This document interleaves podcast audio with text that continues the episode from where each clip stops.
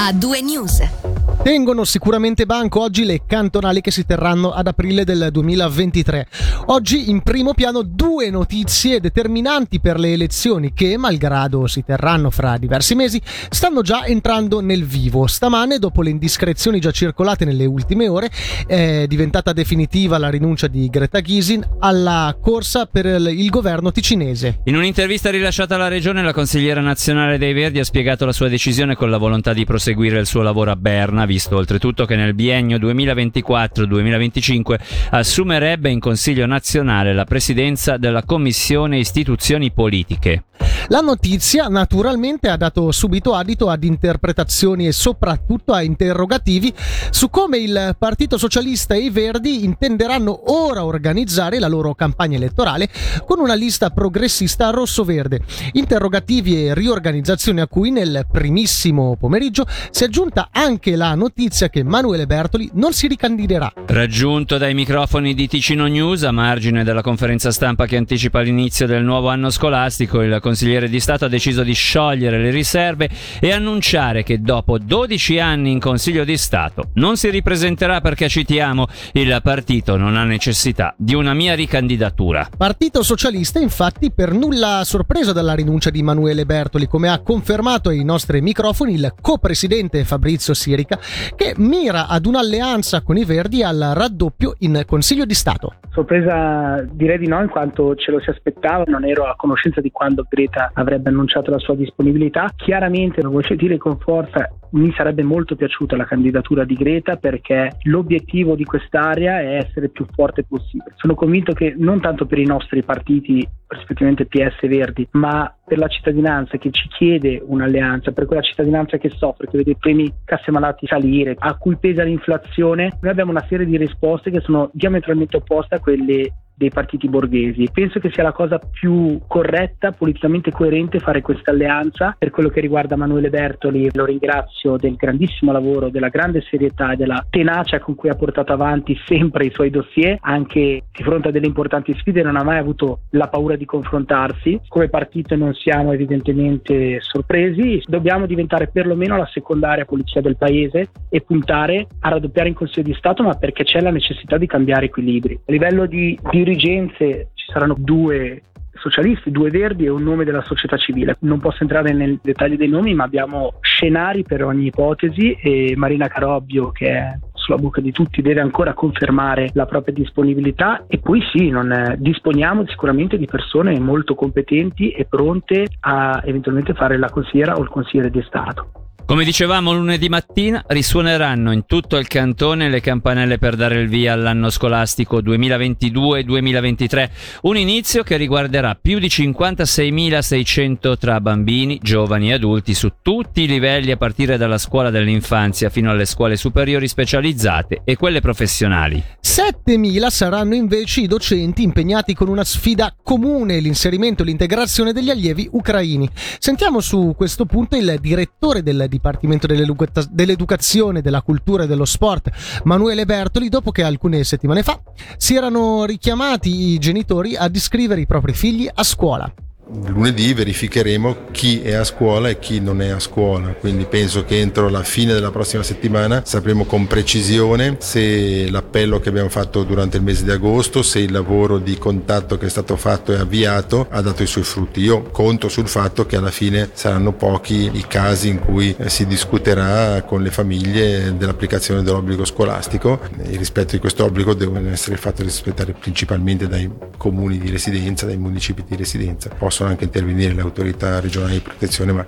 speriamo davvero che non si arrivi a quel punto. Tra una settimana comincia la scuola, auguri naturalmente agli allievi, soprattutto a quelli che cambiano ordine scolastico, che dalle elementari vanno alle medie, dalle medie vanno al liceo, alla scuola professionale, è sempre un grande cambiamento. Un ringraziamento in anticipo ai docenti che hanno già cominciato a lavorare, ma che da settimana prossima sono in classe. Buon anno scolastico, speriamo che i problemi che abbiamo vissuto nel passato, pandemie, eccetera, eccetera, non ci raggiungano anche quest'anno. Sempre sul fronte politico, oggi è stato annunciato il giorno per celebrare Ignazio Cassis in qualità di presidente della Confederazione. I festeggiamenti rinviati a causa della pandemia si terranno mercoledì 14 settembre, quando da Berna partirà un treno speciale con arrivo nel primo pomeriggio in Ticino insieme alle delegazioni ufficiali al seguito. L'invito del governo ticinese a tutta la popolazione è di recarsi in piazza Riforma a Lugano alle 15.15, 15, quando è previsto un momento ufficiale per omaggiare la prestigiosa elezione di Ignazio Cassis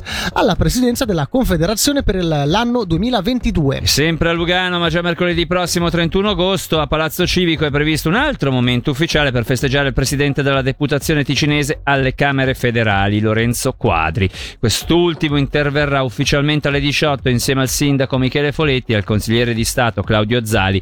Dopodiché è previsto un rinfresco subito dopo la firma del libero d'onore della città. Rimaniamo a Lugano perché eh, risultata essere la città svizzera con i premi RC dell'assicurazione e responsabilità civile per l'auto più cari in assoluto e quanto emerge da un'analisi di Comparis secondo, ciu, eh, secondo cui ciò sarebbe da imputare ai costi ulteriori che vengono determinati anche dall'attrattiva di un mercato che in Ticino risulta piuttosto limitato. Ad aumentare i prezzi inciderebbe pure la commercializzazione dei prodotti in lingua italiana che fa aumentare i costi di distribuzione che si ripercuotono a loro volta sull'ammontare dei premi. Voltiamo pagina oggi, 23 agosto, ricorre, ricorre il quinto anniversario dalla frana del Cengalo che nel 2017 travolse la valle Bondasca e una frazione di Bondo provocando la morte di otto escursionisti e devastando l'intero comune. Sullo stato della ricostruzione e della prevenzione sul territorio sentiamo l'attuale sindaco di Bregaglia Fernando Giovanoli in un estratto dell'intervista che vi proporremo integralmente attorno alle 18.10. I progetti sono quasi tutti ancora in corso, l'unica cosa che abbiamo già terminato è l'interramento della rete elettrica ballerana con le forze motrici di Zurigo, con le VZ. Abbiamo interrato quasi un chilometro di, di cavi e quello è un lavoro che abbiamo terminato, anche per la sicurezza del cantiere. Stiamo invece allestendo due ponti, uno sulla strada cantonale e uno sulla comunale e in più tutto quello che è le opere idrauliche di di protezione, tutti i ripari dalle piene, quelli sono a Spino e sulla Bondasca a buon punto, invece sulla Maila verranno iniziati l'anno prossimo. Abbiamo poi dei progetti di ripristino dell'acquedotto, specialmente degli acquedotti, quelli sono terminati, sono sistemati. Poi abbiamo in, pro- in progetto il rifacimento un nuovo sentiero per la capanna Sciora. Abbiamo lanciato adesso la campagna fondi e se riusciamo a trovare il mezzo milione mancante su un milione cento dovrebbe partire il cantiere l'anno prossimo per poi inaugurarlo nel 2024. Passiamo ora alla cronaca giudiziaria per riferirvi del caso di un ventottenne che per meno di un mese è stato coinvolto in un giro di spaccio di eroina tra Albania e Bodio e che oggi è comparso nell'aula penale di Lugano. Nell'appartamento del comune leventinese dove l'imputato alloggiava senza permesso di soggiorno la polizia ha trovato 44 mini grip di eroina per un totale di circa 220 grammi di sostanza destinati alla vendita. L'inchiesta ha permesso di stabilire che l'uomo in precedenza aveva spacciato un centinaio di grammi di stupefacente e va a vari consumatori. Come riporta la regione online, su invito di un complice che era già in Ticino, è giunto dall'Albania il 5 gennaio 2022 con il preciso intento di partecipare allo spaccio ed è finito dietro le sbarre meno di un mese dopo. Oggi è stato condannato a 30 mesi di carcere, di cui 10 da espiare, per i reati di infrazione aggravata alla legge federale sugli stupefacenti e di soggiorno illegale. Sarà inoltre espulso dalla Svizzera per 10 anni. Sempre oggi è stata confermata la condanna per lo stupro alla discoteca Fabbrica di Castione del 2015. L'imputato, oggi 33enne, era stato condannato a una pena di 34 mesi, di cui 22 sospesi per atti sessuali con persone incapaci di discernimento o inette a resistere, lesioni semplici, infrazione alla legge federale sugli stupefacenti e trascuranza degli obblighi di mantenimento. Lo riporta tio.ch.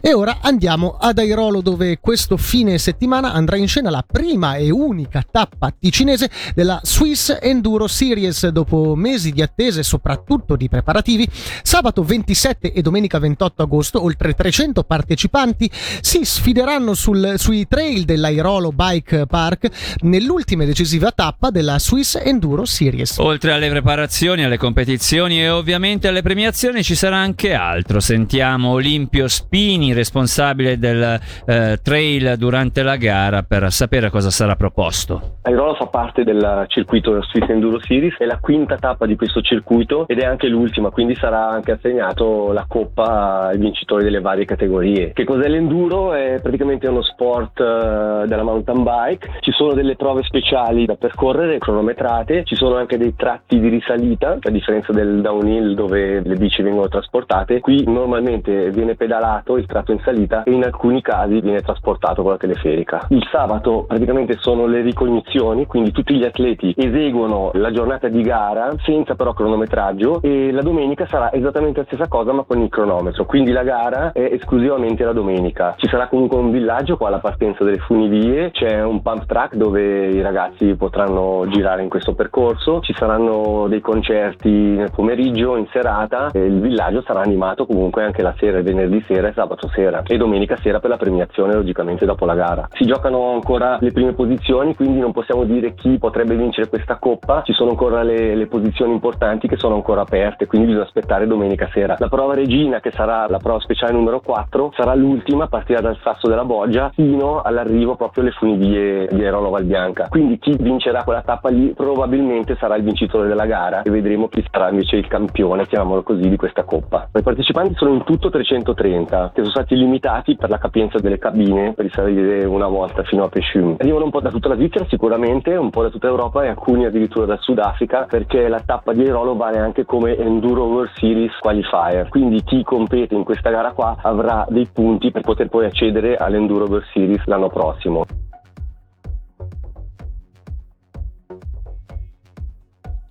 A due